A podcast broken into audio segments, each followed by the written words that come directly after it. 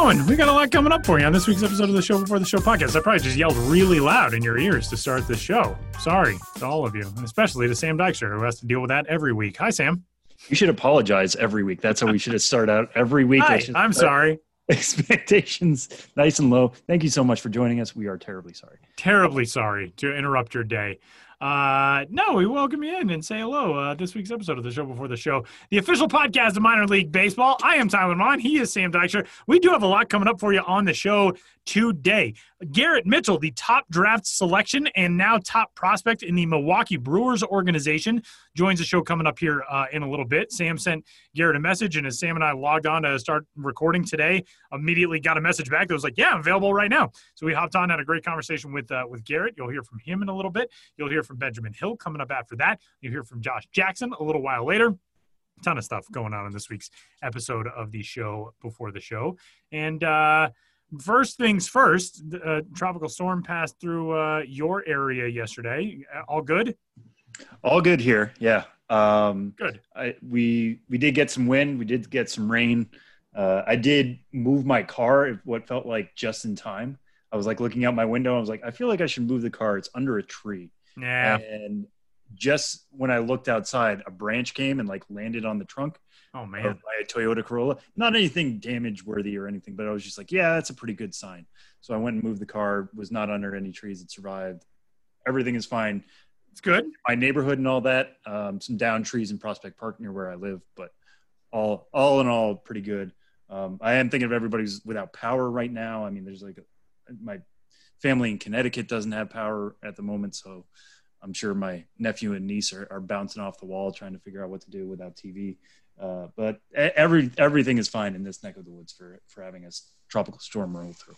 Well, good, and we hope uh, all of you, wherever you are, are safe and healthy and uh, doing all the right things and wearing your masks and keeping your social distance and all of that is uh, we're a few weeks into the major league season now, as crazy as that is. And uh, we've got some guys to talk about who are on the way and arriving now at the major league level. And that's where we're going to start with a, a, couple of top 100 prospects in baseball who were summoned to the big leagues to make their debuts this week. Uh, Jo Adell with the Angels and Luis Patino with the Padres. Adell obviously coming into this season as a guy who uh, everybody was just waiting and knowing it was a, a matter of time, uh, if and or when and not if Jo Adell would be at the major league level. Luis Patino has made such a rapid climb in recent years. He's the 29th ranked overall prospect in baseball, according to MLB Pipeline's newest rankings. Jo Adell, number six. Uh, but those two guys arriving, more excitement for uh, Padres fans who have grown so accustomed to prospect excitement uh, in recent seasons. And Jo Adell, he's a big piece to arrive with the Angels this uh, this year. Yeah, Jo Adell, it, like you said, it always felt like a matter of time uh, before they were going to bring him up. I actually thought it, it might be delayed even further because Brian Goodwin actually got to a, off to a really good start for the Angels, uh, and you know Mike Trout was on paternity leave for a while. He came back, so I thought, okay, they're going to have a pretty full outfield, also with veteran and expensive veteran at that, Justin Upton. Uh, it seemed like all three outfield spots seemed to be spoken for. Uh, but Jo Adell, he's too good of a talent to leave at the alternate site at Long Beach State. Uh, they brought him up this week. That might mean a reduced playing time for Justin Upton. Probably going to mean the same for Brian Goodwin. But right now, having Mike Trout and Jo Adell in the outfield is super, super special. Uh, since he was taken in the 2017 draft, he was 10th overall. I think he was on this podcast that week. I think I got him right before the draft, which was pretty good in hindsight. So if you want to go back and listen to that episode, you're more than welcome to compare where he was uh, coming out of the Louisville area to where he is now as one of the game's best prospects. But uh, the thing that stands out is his power. It has the chance to be plus plus. He's also a plus runner. Uh, the only question mark with him is the hit tool, and even that's been pretty good pretty much everywhere he's gone so far. The arm, the fielding tools, all all plus. Uh, he can do pretty much everything on the baseball field well. Uh, he got he moved up pretty quickly last year. He suffered some some pretty pretty serious leg injuries all at the same time in spring training. That held him back until about May. Uh, but then he moved from Class A Advanced Inland Empire to Double A Mobile to Triple A Salt Lake. Uh, played a little bit in the AFL. Then Tyler, I know you saw him on Team USA last year in the Premier 12 tournament. Uh, what stood out to you there when you got to see him play basically every day? Yeah, I mean, it was just you could tell that every every tool was there, um, and it's interesting actually among that group uh, that was on the the U.S. roster. Um, Jake Cronenworth is up with the San Diego Padres. He was a member of that roster. Obviously, was traded over the offseason uh, from Tampa Bay to San Diego. Cody Ponce got his call this week. The Brewers pitching prospect, um, and now Jo Adell going up. I think there's another one that I missed uh, as well. A couple of guys from the the Mexico team have been promoted. But yeah, Jo Adell. I mean, and you could tell the one thing that was really interesting about Jo Adell was especially after that tournament moved.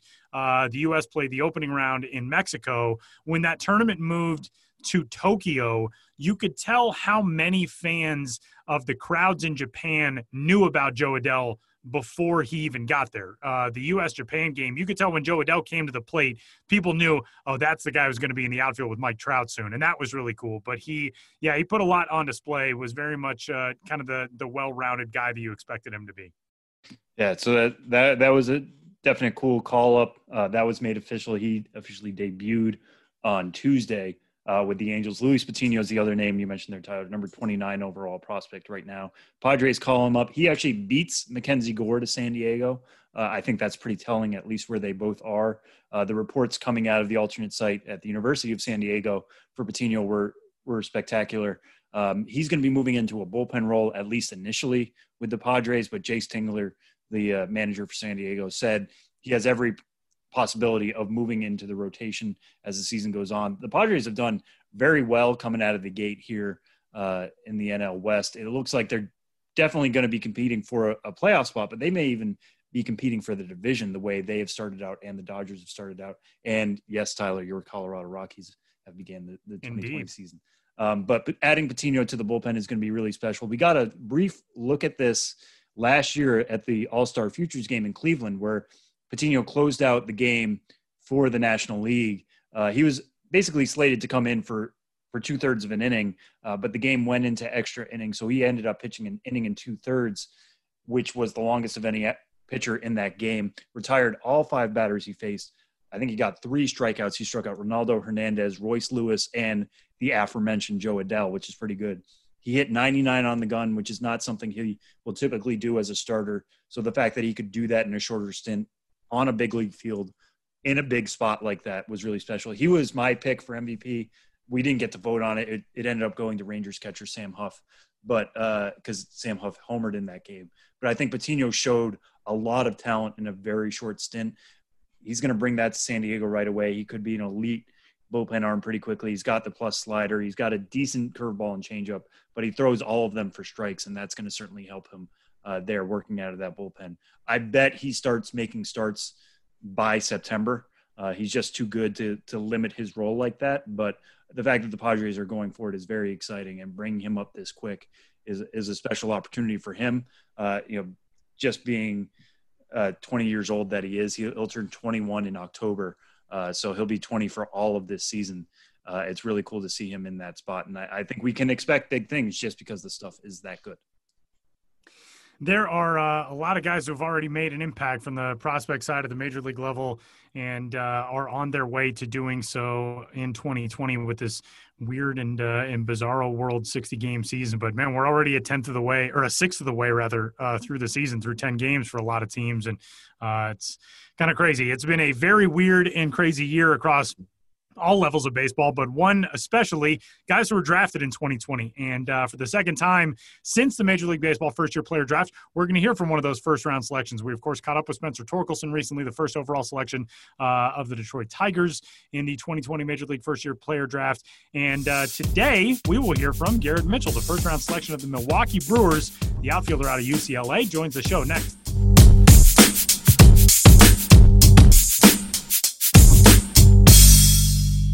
As an official partner of Minor League Baseball, Nationwide's here to make sure you're protected for every pitch life throws at you. Visit nationwide.com today to see how we can help meet your needs. Nationwide is on your side.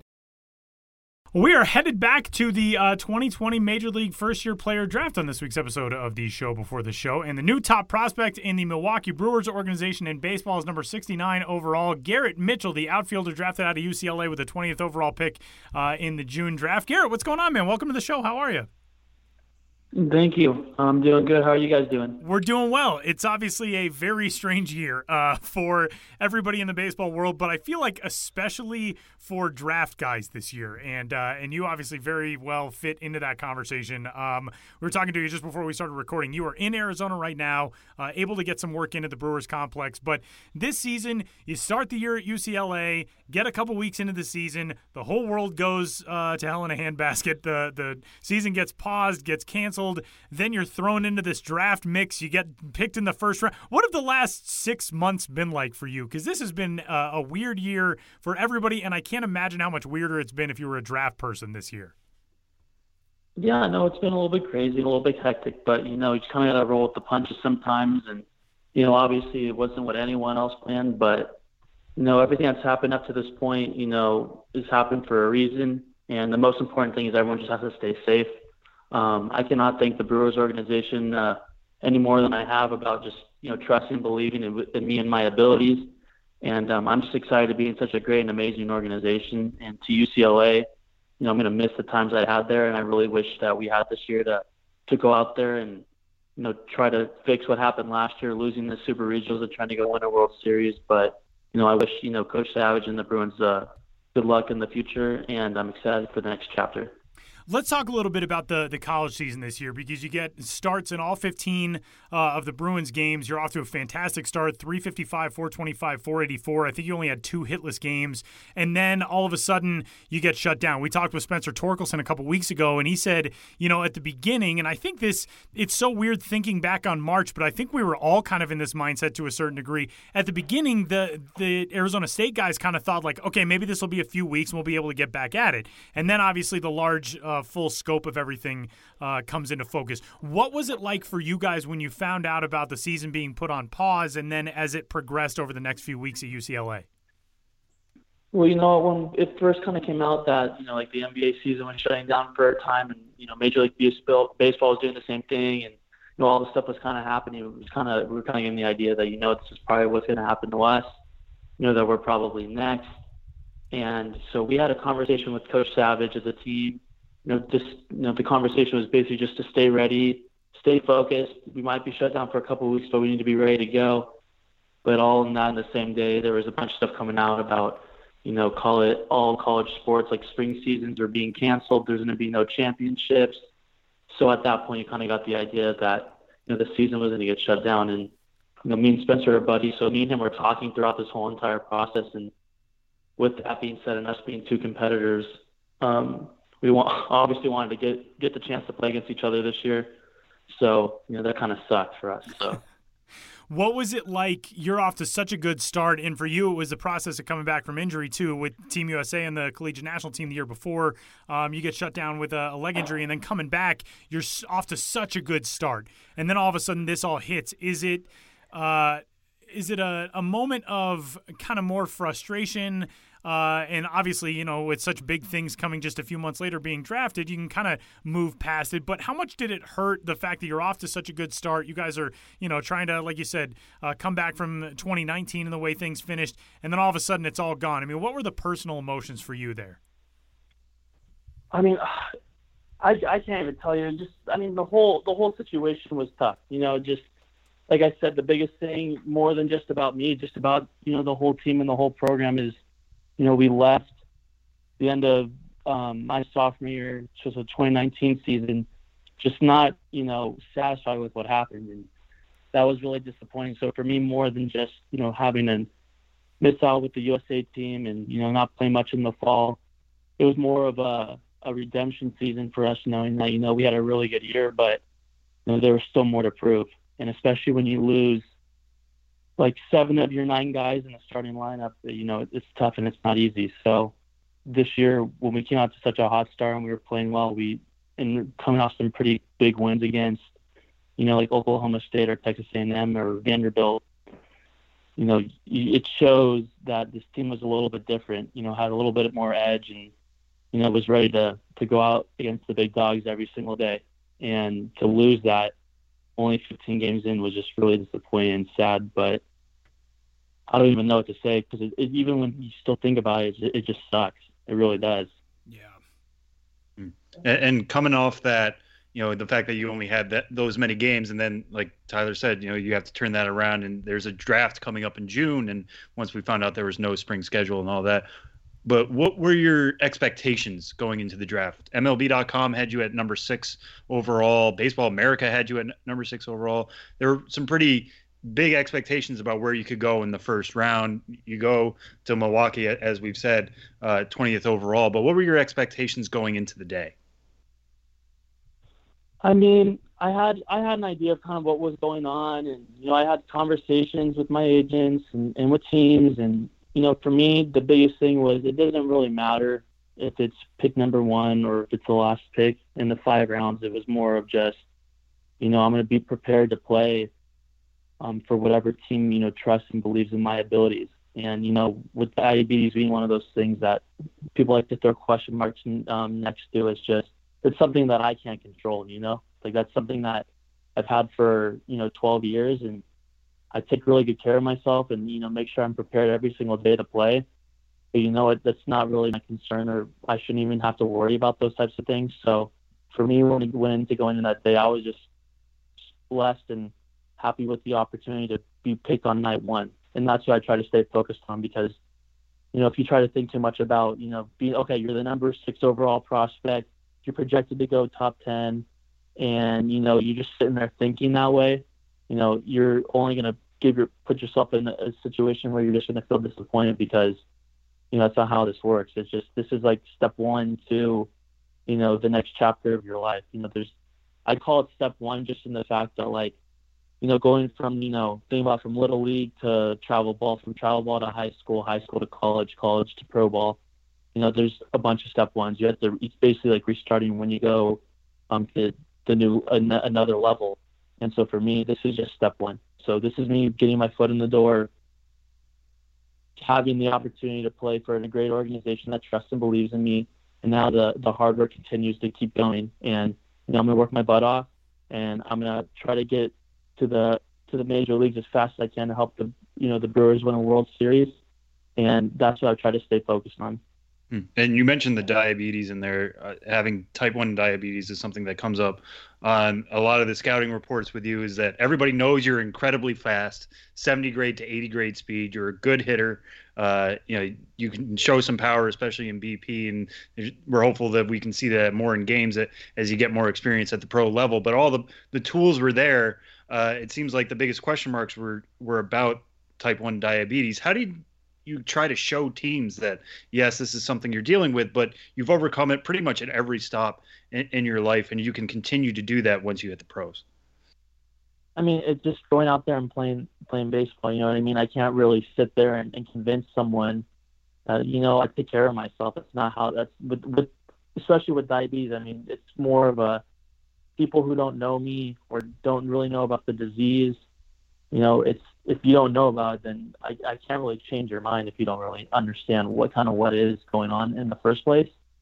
So for me, it's just about playing because first and foremost, what people's jobs are as being scouts is to, to scout baseball players. It's not about, oh, his, his health or, or, you know, his grades. All that, that all comes into play when it comes to like going through the draft. But first and foremost, can this kid play baseball? So I just focused on, okay, I'm going to go out there and just play baseball. I'll let the rest take care of itself. Whatever happens, happens. But the one thing I can say is that there will be no question whether or not, you know, I can pick up a, pick up a bat and swing the bat or throw a baseball or run. So at the end of the day, when, when those things are being asked, it's more of just trying to focus on the things that you can control. And that's having positivity, working your butt off and going out there every single day and competing and trying to win. Hmm. And in showing all that, obviously you attracted the interest of a lot of teams. Uh, you know, being a first round pick, every team's going to try to scout you and see where you can fall. But it seems like the Brewers were especially surprised to see you fall to them, and they seemed all too happy to take you. What conversations did you have with Brewer scouts? What, how much did you know about them and their interests going into the draft, either through your conversations or ones with your agents? I've been close with the Brewers organization ever since high school, just by you know playing on their scout team, doing area codes. So our relationship has been, you know, good for a long time, and they've known about my diabetes obviously since you know, being around them, you know, for many years before even college. So to them, there was not really a concern whether I could play, whether I could play with diabetes or anything like that. So, you know, our conversations were very short and brief. More of the conversations were, you know, in the fall, it was like a 10 minute meeting, just kind of catching up, seeing how everything's going, and then boom, you're gone. And then from there, there was really no other conversations because it was more of like, okay, let's see what happens. Um, will he make it to us? Will he not? You know, that type of conversation. So, you know, for me, I couldn't be more grateful, like I said, to be with the Brewers. And like I said, another it's an organization that does know me and then also knows about my background. So with that, it gives me confidence. Just I just have to go out there and play. It's not about me trying to, you know, prove myself to to anyone. It's just go out and play, do what you do best, and it takes a lot of pressure off my shoulders just to go out there and have fun. Garrett, what is the the conversation after the the draft process starts? I mean, I know uh, even listening, you know, draft night or the the second night of the draft, listening to player development uh, execs or GMs or whoever, there was a lot of, yeah, we want to get these guys work. We're not really sure how we're going to be able to do that yet. When the Brewers select you, um, you know, we're six weeks removed from that now. How have they communicated with you about, you know, obviously now you're in Arizona and you get a chance to get some of that work started, but how did that communication process evolve of like, okay, we're not going to have a minor league season. We can't necessarily send you to do X, Y, and Z, but we want you to come to Arizona. Like, what was that whole track like? I mean, the biggest thing is it was kind of just a day by day, you know, conversation. More of like there was not really a plan. It was more of congratulations. We're so happy to have you in this organization, and we're just gonna see and wait um, on what happens over the next couple of days and weeks, and you know, see what we can do. And from there, for me, I've been training, hitting, doing everything since the season ended. So for me, I'm just I've been prepared to kind of do whatever I, what I was going to be asked to do. So, you know, being able to come out in Arizona, get myself acclimated, get to, you know, meet some people, have some conversations, get some work in, you know, being able to get something out of a situation when there's not a lot going on. Um, it's, it's just, it's just kind of the way it kind of just happened. So for me, being out here is great because this is a lot better than sitting at home like a lot of people have to do. So you know, I just want to play ball just like everyone else does. That's exactly what I was going to ask you. I mean, at this stage, had this been a normal year, you would right now basically be in starting month seven, pretty much of playing baseball consecutively for nine or ten months. I mean, depending on how your you know your debut season goes in pro ball, and if you get sent to to winter ball or to the fall league or something like that after this, how much do you miss just day to day going to a ballpark and putting your uniform on and getting swings in or taking fly balls or whatever it is, and especially games? I mean, how much are you missing that right now? I mean, I'm missing it a lot. And, you know, the biggest thing in baseball is when you're playing every single day, you're able to have, you know, consistency, whether it be at the plate or at the field or just having a consistent schedule. So for me, you know, my schedule's been a little bit different. I wouldn't say it's necessarily off. It's just, it's just different. You know, not having to get up every single day and, and get to the field. So, you know, I'm just trying to keep it like it's a like a like a baseball season. Like I'm I'm happy to get up at a certain time and train and go to the field and play catch or hit or do something, and that's the biggest thing. So, with that being the case, not being able to be at the field every single day really does suck.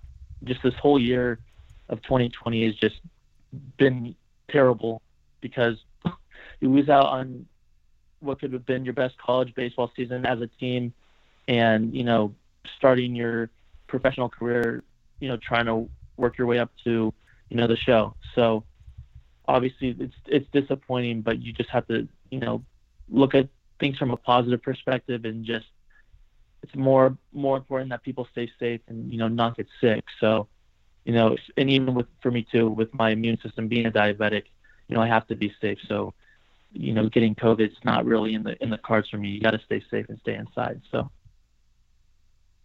and w- now that you are at the facility, you're going to be making a lot of introductions to yourself to, to, new people. Obviously, you have a reputation that kind of precedes yourself being the first round pick. A lot of people generally know who you are, but as they get to know you more within the w- Milwaukee organization, how do you kind of introduce yourself? What do you what do you tell the the new coaches, the new coordinators you'll be working with about your skill set, and what are you hoping to do to take that to the next level?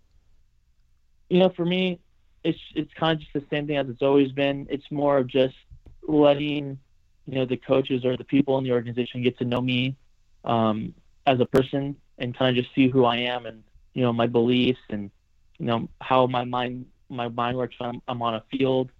So you know, in this time, this is a good time for us for me to get to know the organization. The organization gets to know me. So for me, the biggest thing I'd always tell you know those who are just getting to know me is you know I want to win. I'll do whatever it takes to win. So whatever um, whatever I have to do to do that, um, I will do.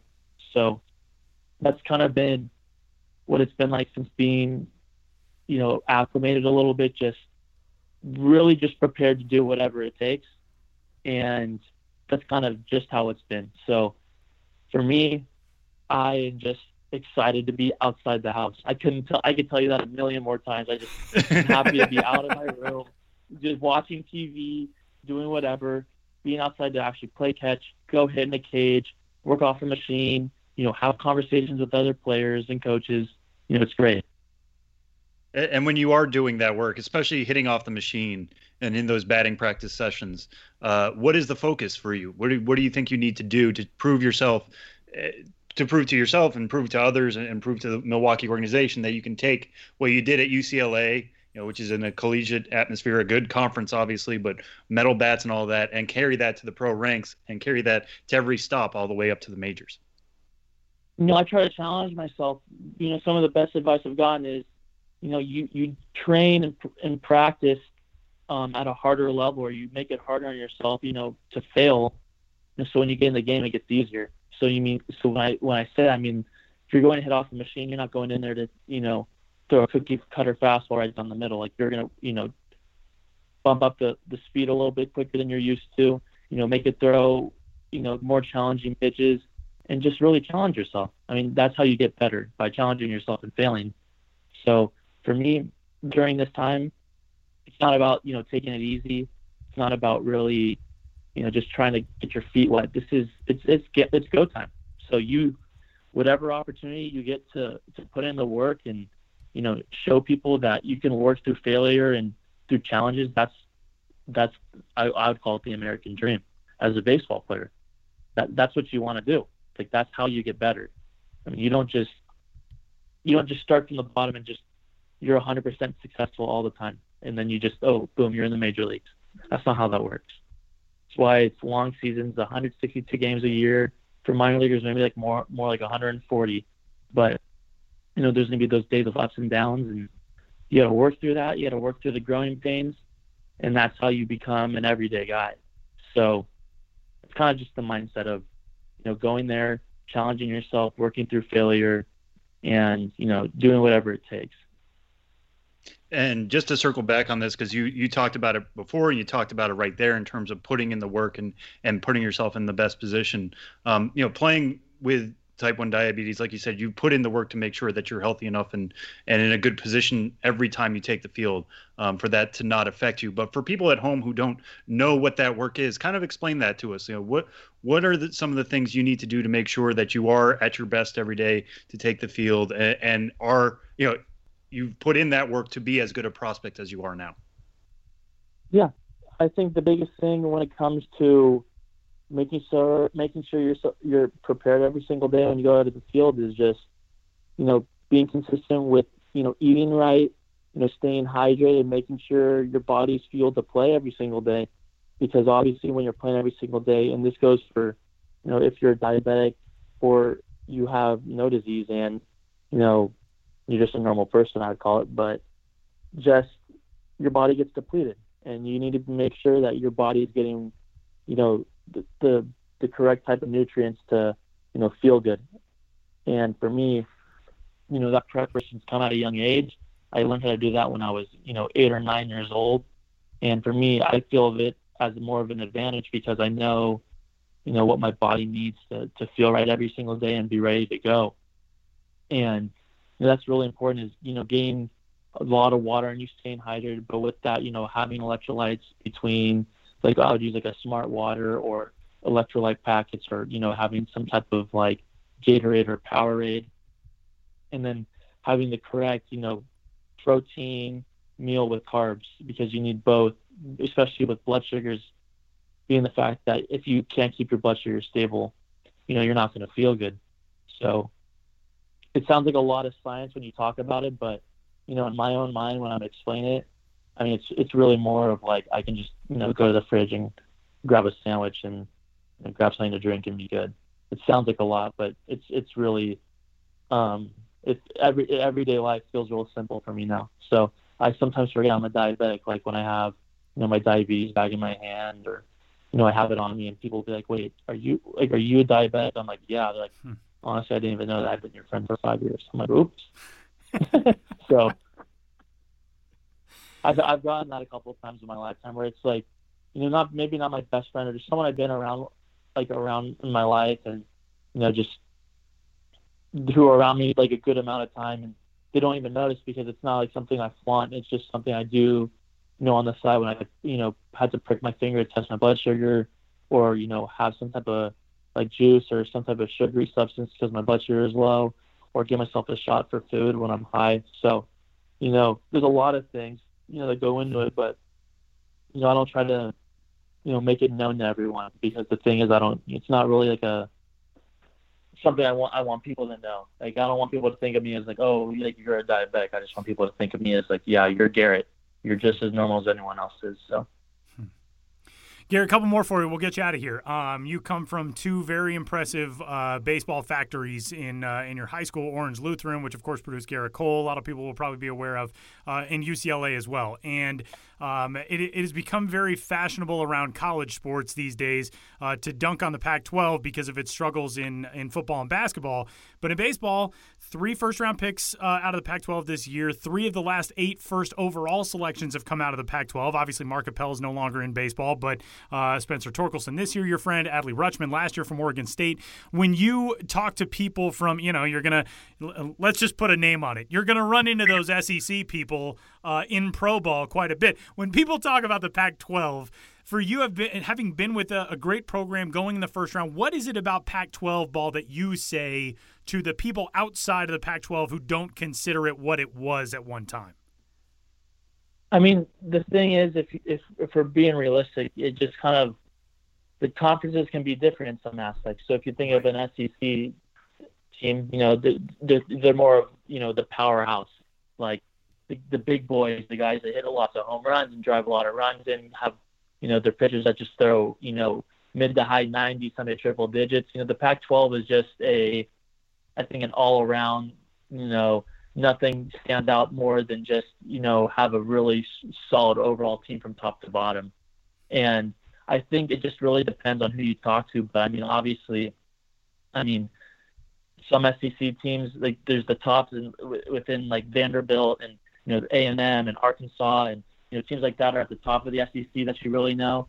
And same thing in the Pac-12 when you think of like ASU, Oregon State, UCLA, et cetera. But then there's you know the teams on the bottom that you know don't do as well. I don't really need to name schools or anything. But you know that's part of every conference. There's you know two, three, four programs in in each conference that are you know are that are good.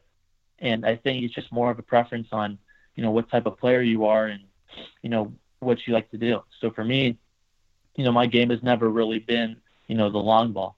Not saying I can't hit it, not saying I can't do it, but my thing was never like, you know, I'm trying to go to a an SEC school, you know, to try to hit a bunch of home runs. You know, my game is speed, small ball, good defense, and UCLA was, you know, the perfect fit for me.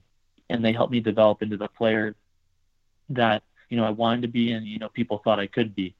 So I think it's more of a preference on you know what it is a player wants and needs from um, you know a, a university. So you know when you ask that question, I mean I think it's just more personal preference. I don't.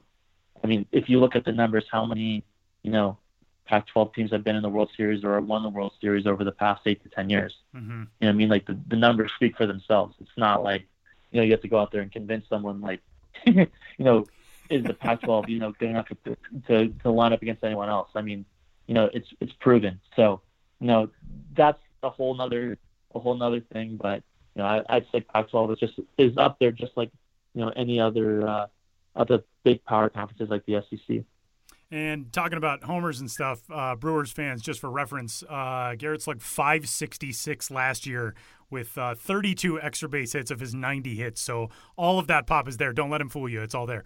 Um, Garrett, last thing for you, and this is just a, a nerdy question that uh, only I would ask, but looking at pictures of your last couple of baseball years, UCLA uh, one of the best looking, best outfitted programs, uh, not just in baseball, but in all of its sports, uh, uniform wise. You are a, a stirrup program. Uh, I think you guys all rock stirrups, and your stirrup game is phenomenal uh, in your UCLA photos. But I noticed your USA baseball photos, you go pant legs down. So now, as a pro ball player, when you step onto a field next year, and obviously climbing toward Milwaukee, they've got brand new uniforms that look gorgeous this year. Are you going to be a stirrup guy? Are you going to be a high sock, high pant leg guy? Or are you going with the low pant legs? What's the pro ball look going to be for you?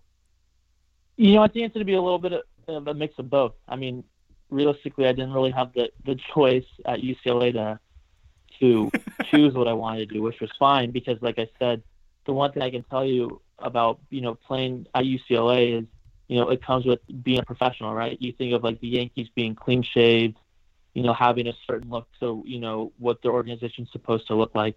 That's how Coach um, Savage runs UCLA baseball, and I think it's great when you have a coach that wants the same for all your players that you know, no one looks different than someone else.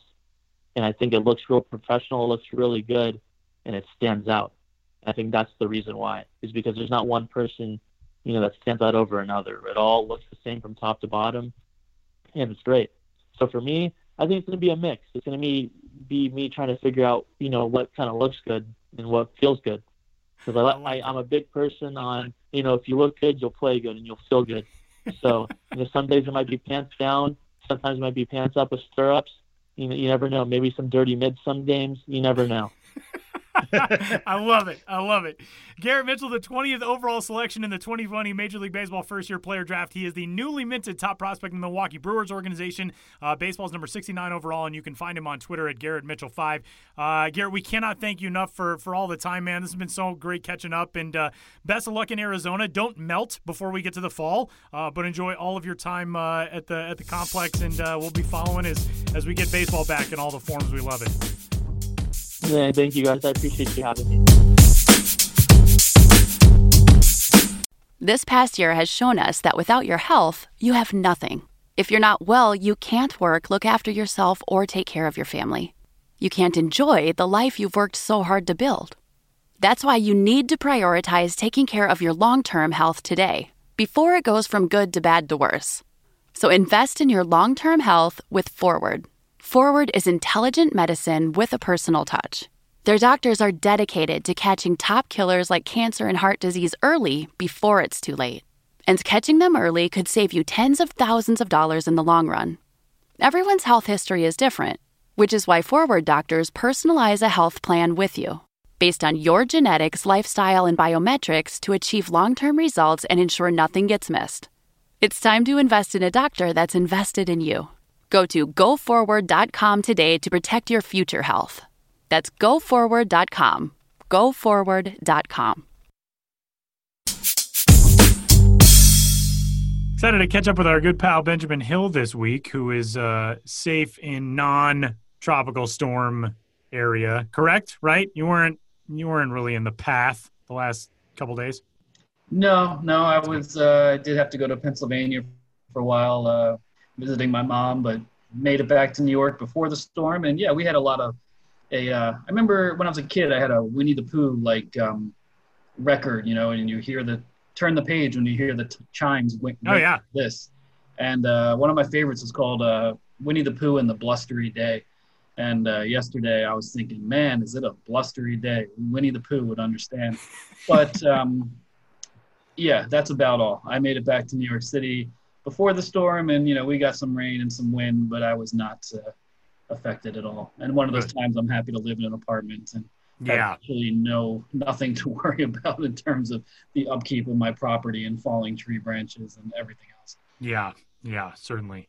Uh, we got a good amount of stuff to talk about with Ben this week. Uh, we are nearing the epic conclusion of the uh, league facts, the did you knows about each of the minor leagues uh, 14 leagues, and uh, we are through AAA and AA and High A and Low A, and now to the short season circuits into rookie ball and the Appalachian League, which is one of the oldest and most storied leagues in all of minor league baseball. Uh, you came out with the facts about each team in the Appy League. Among, and there are some really good ones, like some really very good old classic minor league style things, including a 27 strikeout no hitter, uh, which is one that we can dive into. Uh, that happened in Bristol, which of course is now home to the Bristol Pirates. But I think my favorite of the Appy League facts is, and I had kind of forgotten about this, the Burlington Royals play in a stadium, Burlington Athletic Stadium, which actually was not built either for that franchise or in that city. It was built uh, as League Park in Danville and then was broken down, uh, built in 19 or through 1958. It hosted the Danville team. Broken down, shipped via train to Burlington, and then rebuilt in Burlington 60 years ago. And it's just held Appy League ball uh, and held the Burlington Royals uh, in large part ever since, which is a very random and cool and super minor league thing. Like, eh, we're not going to build a new one, and this one isn't being used. Eh, why don't we just break it down and ship it on a train? Yeah, weird times. You know, they, they don't make them like that anymore. And, uh, you know, that stadium, uh, Burlington Athletic Park, has gone through a lot of renovations, particularly over the last decade. Um, but the core of it, you know, is still can be traced back to a stadium that was built elsewhere, disassembled and shipped via train. And I'm pretty sure that's the only case, uh, that particular uh, quirk in, in all minor league baseball, where you have a ballpark that was literally built somewhere else but it speaks to how much simpler things were then that you know people thought of ballparks as you know a grandstand and some bleachers and uh, it wasn't uh, all the bells and whistles today. Because can you imagine uh, disassembling one of today's minor league stadiums no. shipping it on a train? You have to ship an entire district of a lot of downtowns in various cities. Yeah it would be uh, an impossible undertaking but that's the charms of the appy league and, and writing that column just kind of helped get me in touch with how much I like that league. Um, my only road trip ever that was um, entirely one league and the entirety of one league in a single stretch was uh, 2016 when uh, 10 teams, 10 days, I did the whole Appy League. And it was, you know, that's a lot of, I was worn out, but it was not that hard to do because, um, you know, five of the teams um, are, I just stayed in Johnson City for the whole time and all five teams in that division – uh, you know, we're basically within an hour of one another. Johnson City and Elizabethton are like 20 minutes away tops. So you you really have some uh, really remarkable concentration in, in, that league for sure. And it's uh, a lot of charm and a lot of history. And uh, it's a cliche. And, and Bristol Pirates actually use this as their slogan. But you know, baseball as it was meant to be. And we can argue what baseball is meant to be because that's different things to different people. But you know how they mean it is just uh, stripped of all the modern day bells and whistles uh, very intimate, very small, very affordable, uh, more rustic and rural. And it is something really to experience. And uh, I'm really glad I had that experience. And uh, you're also coming out with a piece on the Pioneer League, which will be up by the time people hear this podcast, I think. But give us a little taste of, of maybe your most favorite uh, fun fact yeah, from Pioneer I'm the, League. Little, these articles have usually been running on Tuesday, but uh, I had to take a little time off. So the exciting conclusion is running uh, tomorrow on Thursday when you hear this podcast, so check it out. And uh, I'm sad to see the series go. Um, but the 14th and final installment is the other Advanced Rookie League. Uh, there's the Appalachian and the Pioneer League, and that's what I'm working on right now. Um, here's something I, I kind of stumbled upon is, you know, the Grand Junction Rockies, uh, as you guys know, and as I'm sure many people know, that team used to be the Casper Ghosts. And I was thinking to myself, like, man, there's no teams in Wyoming, and uh, I don't think there've been much teams in Wyoming, you know, historically, and certainly since the Ghosts left. So I look it up, and um, on Baseball Reference, there was uh, the Casper Rockies and then the Ghosts, and they played between 2001 and 2011 uh, before moving to Grand Junction, where they are today. And they didn't have a single winning record between 2001 and 2011. They had one 500 record.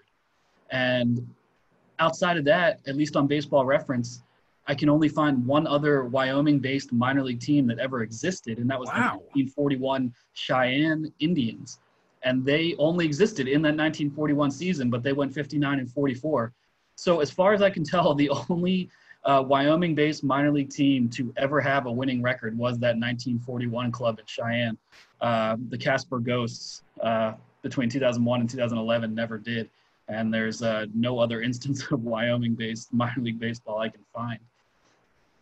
My favorite minor league I'll, I'll say it. My favorite minor league team name, and I was devastated when they. It would have worked. You could have kept that name going to Grand Junction. I think the alliteration of Grand Junction Ghosts actually would have sounded really cool, but they changed it to Rockies, and I've I've rarely been as disappointed in losing a team name. There have been some good team names that have come and gone. The Jamestown Jammers uh, were a team that that ceased to exist, and uh, and were a great name and logo, but something about losing the Ghosts, it, it hurt, man. Yeah, that was a unique one, and somehow they were able to get a, get around. I believe they were able to get around um, whatever co- copyright issues that would have existed with you know Casper the Ghost. Right, um, the friendliest it, ghost. It wasn't Casper the Ghost related branding, and uh, in fact, and Tyler, I'm sure you know this very well.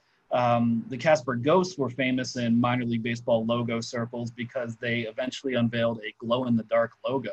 Yeah. Um, and that had been never been done before. And the only other instance I can think of of a glow in the dark logo was uh, is now the Columbia Fireflies added elements of that. But uh, Casper Ghosts, excellent name, uh, representing Wyoming at a time when no one else did, and now no one else does. Period. Glow in the dark logo. Never had a winning record. Never forget. Always remember the ghost.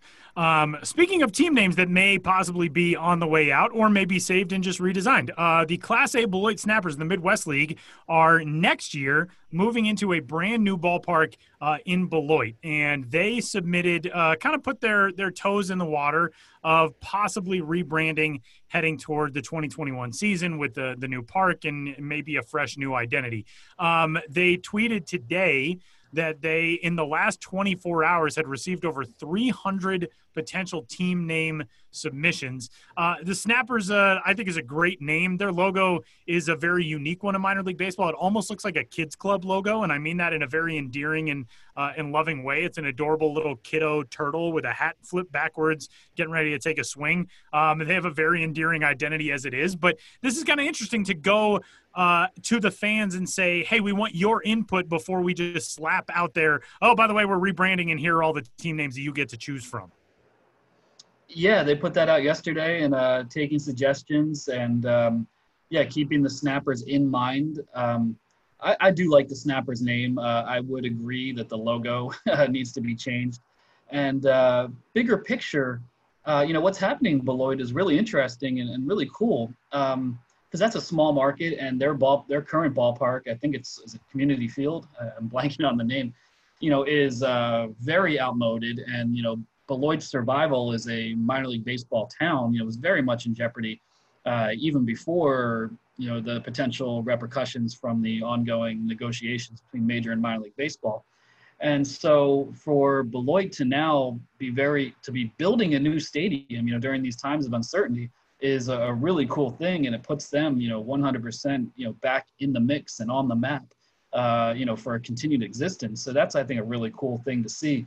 And uh, you know, the force behind Beloit baseball right now are you know one of the movers and shakers is uh, Quint Studer, who I believe is a Beloit native, and you know, he's best known as the owner of the uh, Pensacola Blue Wahoos. Uh, and you know, th- that's a team in a beautiful ballpark, uh, great front office staff, uh, making a lot of headlines in this uh, baseball-free minor league season. You know, with their Airbnb and a disc golf course designed by Bubba Watson. So he's bringing his energy and expertise to his hometown of Beloit uh, to revive that franchise and keep keep Beloit's uh, future uh, secured at a time when it otherwise, you know, would be very much in question. And I, I've seen you throw out some, uh, you know, calls on Twitter for what are some names that people are suggesting. I know you said you, you like snappers. I was a big turtle fan growing up. You can ask my family, so I'm all for keeping snappers and updating the logo. But either through the, some of the responses you got, or from your trips to Beloit, what do you think are some possibilities for for team names that they could go towards? Yeah, I don't have some real great ones. Um, I threw out some ones that were very specific and goofy. You know, the Home Dogs DAWG, which is a reference to the famous Road Dog uh, Diner uh, restaurant in Beloit, right near the team hotel, the Roadway Inn uh, with a famous karaoke bar, I believe. So, you know, I threw out some goofy stuff like that. Uh, the Beloit Florists, uh, which would have been a nod to uh, the uh, flower shop uh, that was owned by former league president George Spelius, actually by his wife, and it was in his wife's family for a long time. And so that flower shop was kind of had its own connection to the Snappers and the Midwest League history. Um, I think they're going to get a lot of suggestions, and I'm sure we'll consider suggestions, uh, given the fact that they are right. You know, it's a Wisconsin-based team, but actually, you know, South Beloit, you know, a separate, but obviously uh, very close by city, eh, South Beloit is in Illinois. Uh, so, you know, I, I, suggested, you know, state liners, which is a horrible name, but I, I think, you know, things with referencing the state borders, uh, two states, something I think could be in the mix. Uh, I got some goofy suggestions on Twitter. Someone said the corn chips and had a very uh, amateur logo they made. I don't even know what that's a reference to. Excuse me. Um, but I don't know. I think you know most people are just saying I like the snappers. That's what I've been seeing, and that's pretty common when this kind of comes about. That you know people have an attachment to a name and don't want to see it changed, and you know I understand that. But uh, I do think, especially with moving into a new ballpark, they really do need to uh, you know freshen it up and go into the new ballpark, if not with a new name, then with uh, you know seriously revamped logo and just a whole new fresh energy to match what's going on with the franchise. I'm going to throw one out real quick, just that's piggybacking off state liners, the gateman, because according to the Wikipedia page, mm. I know Wikipedia isn't great resource, but it says it's the gateway to Wisconsin. So ah. makes me ah. think of uh, anybody who follows the Cape League, the Wareham yeah. Gatemen uh, are the team that you first get to. It's not even on the Cape, but it's just before you get there. Piggybacking off of that, it's not like a weird, wacky one, and I can't even envision what the logo would look like. But I just wanted to get that out of my system. Wait a minute, just let me. Uh, you pronounce that town Wareham? Yeah, Wareham. So, so, so you folks have a, a town in your region spelled W O R C H E S T E R, and that you one is in an H Worcester. in there. No, you threw in an H there. There's oh, no H. yeah, right. Sorry, sorry. W O R C E S T E R. That one is Correct. Worcester. Yes. But the one that I have always been saying is Wareham is Wareham. Correct. Yeah. Just wanted to make sure. I don't know how else to explain it. That's the way that. you do it. Yeah. Sorry to make this discussion about a Wisconsin team into, uh, you know, or a, it always comes back to Boston. Yeah, right. Um, no, Gateman. I actually very much like Gateman. I think it's a really cool name the Gatemen. It would be if it was like uh, you know one of the suggestions in Cleveland uh, has been the Guardians because there's a bridge that has these really cool old Art Deco statues that are called the Guardians. Um, Gatemen feels very much in that same vein. I like that idea. That's a cool one. Keep it in mind, snappers. Yeah, we're just throwing out ideas here. That's yeah, these are these are free. These are free from the minus of Sam Dykstra. I like it um, and uh, and Benjamin Hill stuff you can all find uh, on the site milb.com slash bensbiz. Ben is on Twitter at bensbiz as well, and uh, good stuff, especially for these uh, these last couple of leagues with the facts. Um, you can go back through at the beginning of each of these stories are the links to all of the other league fun fact stories, uh, the interesting did you know fact stories, um, so you can uh, educate yourself on all of those, and they've been really really fun to follow along with. And Ben, great stuff as always, man, and we will we'll do it again next week yeah, great talking to you guys, and uh, I'm gonna miss these fun fact series uh, when they're gone. I've enjoyed doing them, and uh, you know, I'm gonna get off the well, not the phone, get off the Zoom with you guys, and uh, you know, with uh, holding back tears, finish this last one on the Pioneer League. And in conclusion, let me say, never forget that Gary Redus hit 462 for the 1978 Billings Mustangs. 462. Damn right. Thanks, Ben. Thanks, Tyler. Thanks, Sam.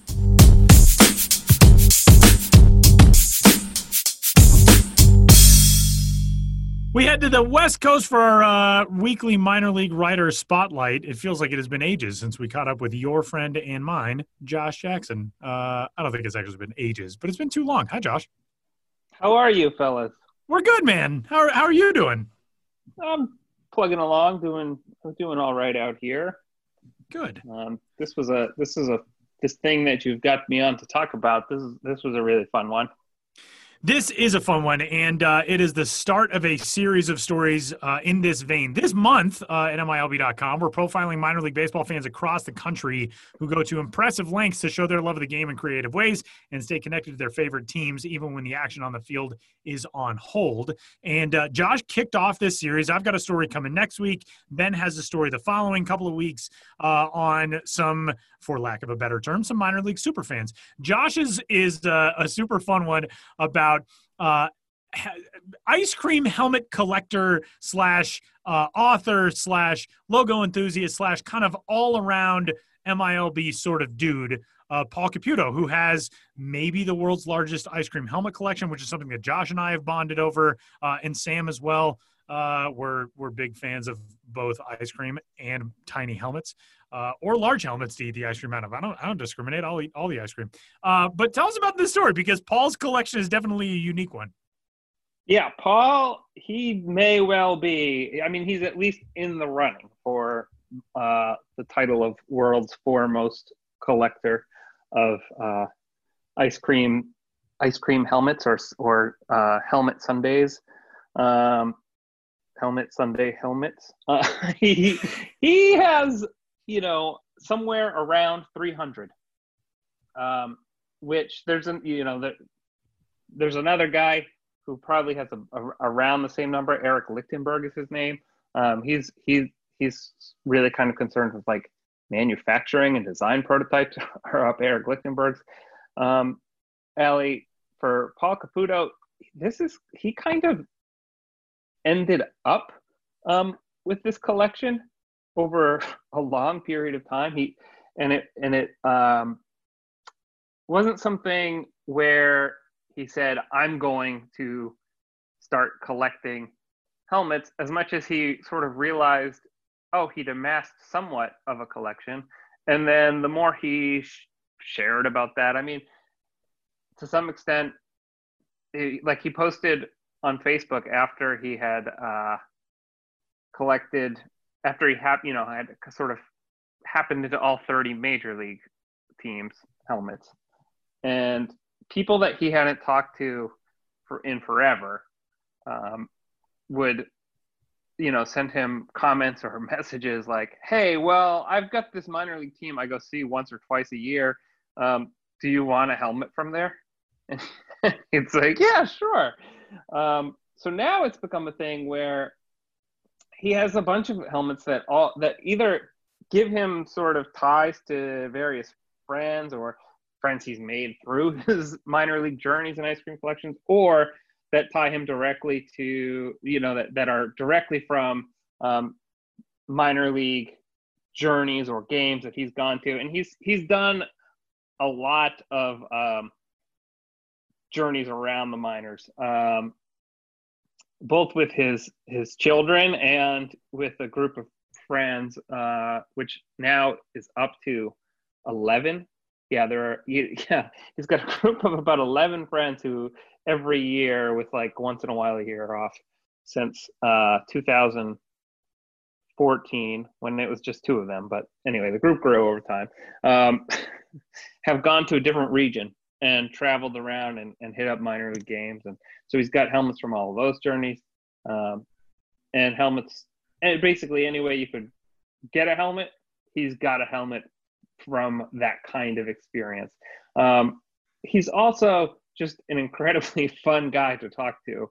Um, you know, I I've talked to a lot of people about a lot of different aspects of minor league baseball over the years um, in all kinds of environments. Um, a lot on the phone, which is you know how Paul and I connected. Um, a lot, you know, at ballparks in you know managers' offices, clubhouses, on the concourse with fans, at bars, whatever, um, all kinds of people.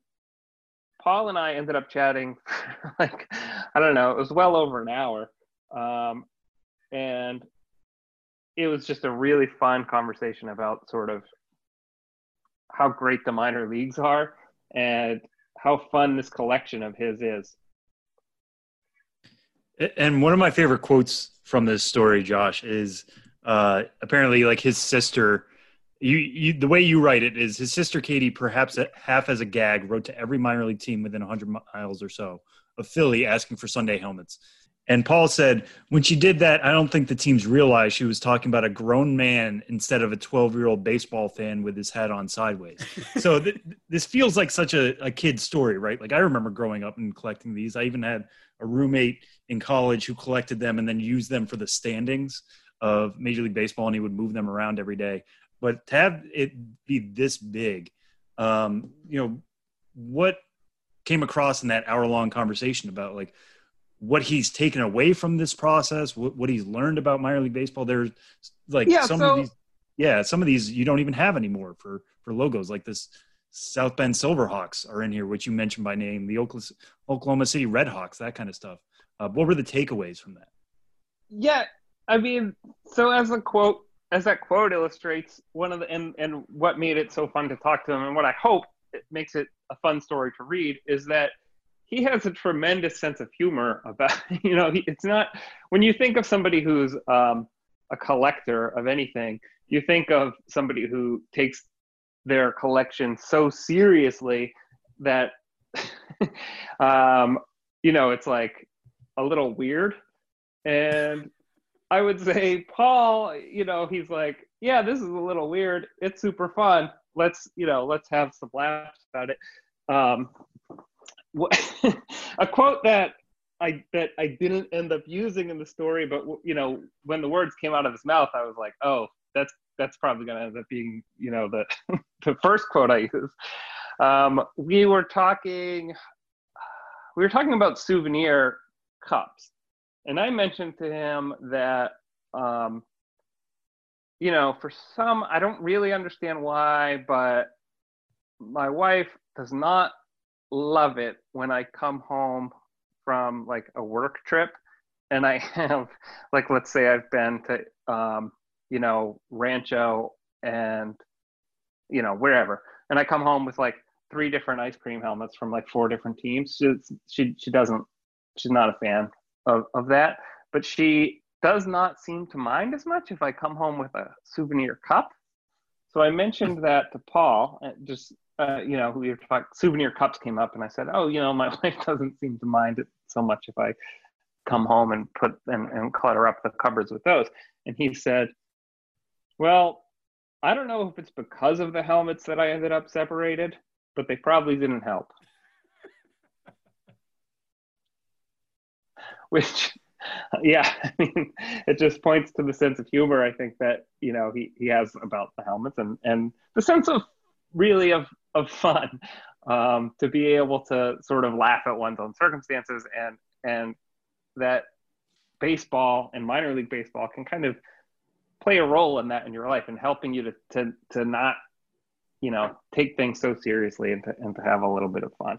Um, so yeah for me that attitude that his his whole sort of philosophy or approach to the helmets was what made it a fun story to, to write, made him a really fun guy to talk to, um, and what I hope will make it a fun story to read. And you know, along that along those same lines, I asked him about, you know, so this trip that he takes with with his friends, they call it baseball palooza, and I said to him, you know, I, I was like, so you know, to what extent now at this point are you planning the the the trips by going, okay, you know what? I don't have a helmet from the, Right. um, you know, Fayetteville Woodpeckers. I don't know if he has one or not. By the way, I, I just pulled that that name out of my ice cream helmet.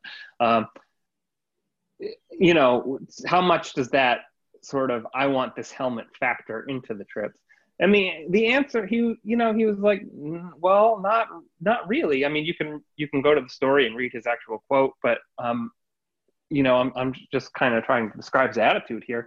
His attitude was like, you know, um, it's not about I'm going out and find and stocking down these helmets. It's about these helmets are um, mementos from sort of the fun of minor league baseball. Now they end up going to places, you know, of course they want to go places that he's never been. Um, and if he's been somewhere, chances are very, very high that he has a helmet from there. So in that way, the baseball palooza trips end up being kind of geared around getting helmets that that he doesn't have. But it's by no means, yeah. This is this is again about like how seriously you take the collection versus how much fun you're willing to have with it. Um, by no means is, is he like I must go get this. This year must be the year that we go to you know, X place because I need X helmet. Um, it's more like, hey, I've never been to X place. Hey, look, let's grab a helmet here. I don't have one. And It's very in, identifiable. yeah, no, I think that's pretty understandable. Uh, I was going to ask, but you you brought up the cup, so I don't have to ask. Like, what would you take away from every stadium? I guess, Josh. But of of Caputo's hats, what would you? Which one would you want to s- use to start your own collection? I guess of the, all these sundae cups that you've seen in the pictures he sent and the ones he's talked about uh, in your discussions with him. Which, which how would you start your own collection? I guess. Well, that's a good question. I do have a little bit of of a um, of a of I don't know if you call it a collection. So one of the major points of the story is that there's a difference between a collection and hoarding.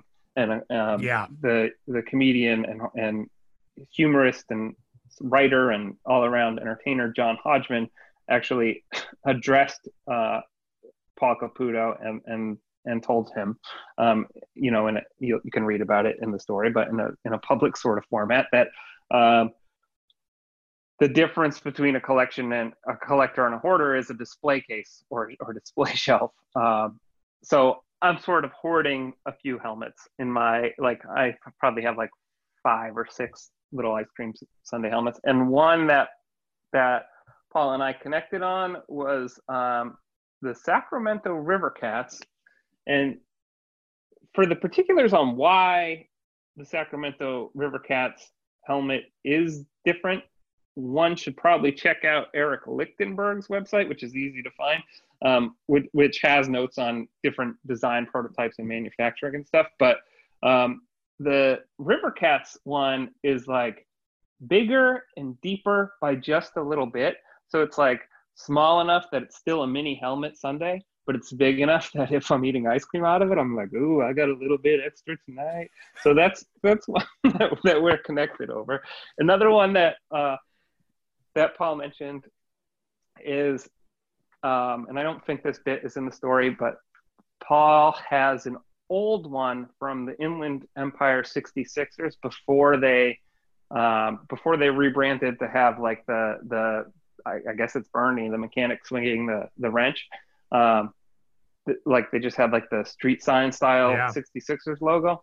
So he has that old ice cream sundae helmet, and um, you know I I kind of wish that the 66ers still had that. Maybe in 2021 they'll have like Bernie swinging the um, the wrench on, on ice cream helmet. But if you go there, at least if you went there like last year, or maybe the year before, if you went there in recent years and you went to the concession stand and asked for an ice cream sundae helmet, the helpful um, and, and hardworking individual behind the counter might tell you, okay, would you like a blue one or a red one? And you'll say, oh, a red one, I guess and then you'll get an Angels helmet. Ah, And if you had said blue, you would have wound up with a Dodgers helmet, which is not, you know, it's not the same as having a 66ers uh, batting, you know, ice cream Yeah. sundae helmet. So, to um, the the longest winded answer possible to your question, Sam, is if I could start a collection um, with any from from you know that that I know that Paul has, it would be the old 66ers one. I like it. I like it. Uh, this story you can find right now at milb.com. It is the first in a, in a series of stories. Um, I shockingly have one on minor league hat collectors, which is coming up next week. Uh, ben will have a couple of stories, but we uh, we really want to, you know, obviously keep uh, in touch with and uh, keep embracing the biggest minor league fans out there during uh, what has been a brutal year for all of us and uh, a time in which, hey, we miss you. We miss you all. Uh, and Josh Jackson, you can find on Twitter at Josh Jackson MILB. And uh, go have some ice cream uh, right now. Seems like a good way to, to wrap up the interview. Just go do it. That's Yeah. That's you, Josh. yes, I no, I I um I don't have any ice cream around, but you know, I I've uh well, yeah. I mean, I'll I'll get some eventually at some point. Don't worry about that. That's a that's a given. Thank you for having me on, Pellet. Thanks, Josh. Thanks, Josh.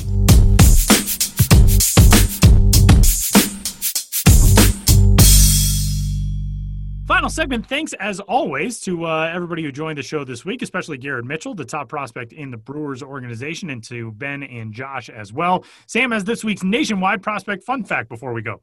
Yeah, so there are a couple of parameters I'll set out for this fun fact, but then it, will make a turn for a fun thing. So I was looking at, you know, there's going to be a shortened season this year. There's a potential to put up some really crazy numbers. We talked about that with Ben uh, in in his segment. He just ended it right there, talking about the guy at Billings who hit, what did he say, 462? 462, I think he said. 462, which is incredible.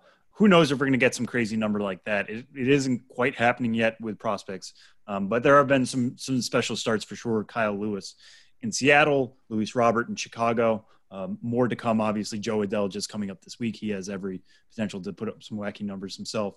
Uh, but I wanted to look at some of the best rookie performances over the last 63 years. So I started in 1947. You might know that is Jackie Robinson's rookie year up until now. And the highest OPS put up by a, a rookie with at least 200 plate appearances, which is roughly what the most experienced guys will get this year, was Willie McCovey in 1959. He had a 1.085 OPS. Number two was Yordan Alvarez actually last year at 1.067. Number three was Aaron Judge in 2017 at 1.049. Now, I've been doing this a lot more lately. Uh, Tyler, do you think anybody can beat Willie McCovey's 1.085 with keeping in mind, as of right now, Kyle Lewis is at 1.006 and Luis Robert is at 997. 1085 is pretty that is pretty tough. Um, I'm gonna I'm gonna say no. I'm gonna as much as I would like to say yes, somebody's gonna register 1100. I'm gonna I'm to go on the on the downside. Yeah, I, I think I am too. A because we're just talking about literally history here, and we're talking about one of the greatest hitters ever in Willie McCovey. Um, you know, there's a reason why they named an entire cove after the guy. Uh, a special hitter, and yeah, offense is on the way up right now. We just mentioned Yordan Alvarez is number two on that list, and Aaron Judge is number three, and those were guys who played recently. Um, but you think about the hot start that Kyle Lewis is off to and the fact that he's not even cracking that McCovey number yet, or Luis Robert, but neither of them are doing that. And there's the potential for them to regress over a full season, especially Kyle Lewis, who struck out 36.5% of the time so far. Um, I, I, don't think it could happen, but the way offense has been going, the way teams are building players who are homer friendly and, and, can hit the ball over the yard and uh, the opportunity for some of the most talented prospects to get called up earlier than we expected at least puts it in play. So we'll, we'll keep tabs on this as, the season goes along. But as of right now, it feels like Willie McCovey's 1085 feels secure, but we would be happy to see that number broken in 2020. And a loaded episode of the show before the show from MILB.com comes to an end. Uh, all the stuff up at the site. A big thanks to everybody for joining us. And uh, for Sam Dykstra, I'm Tyler Maun. We'll talk to you next week.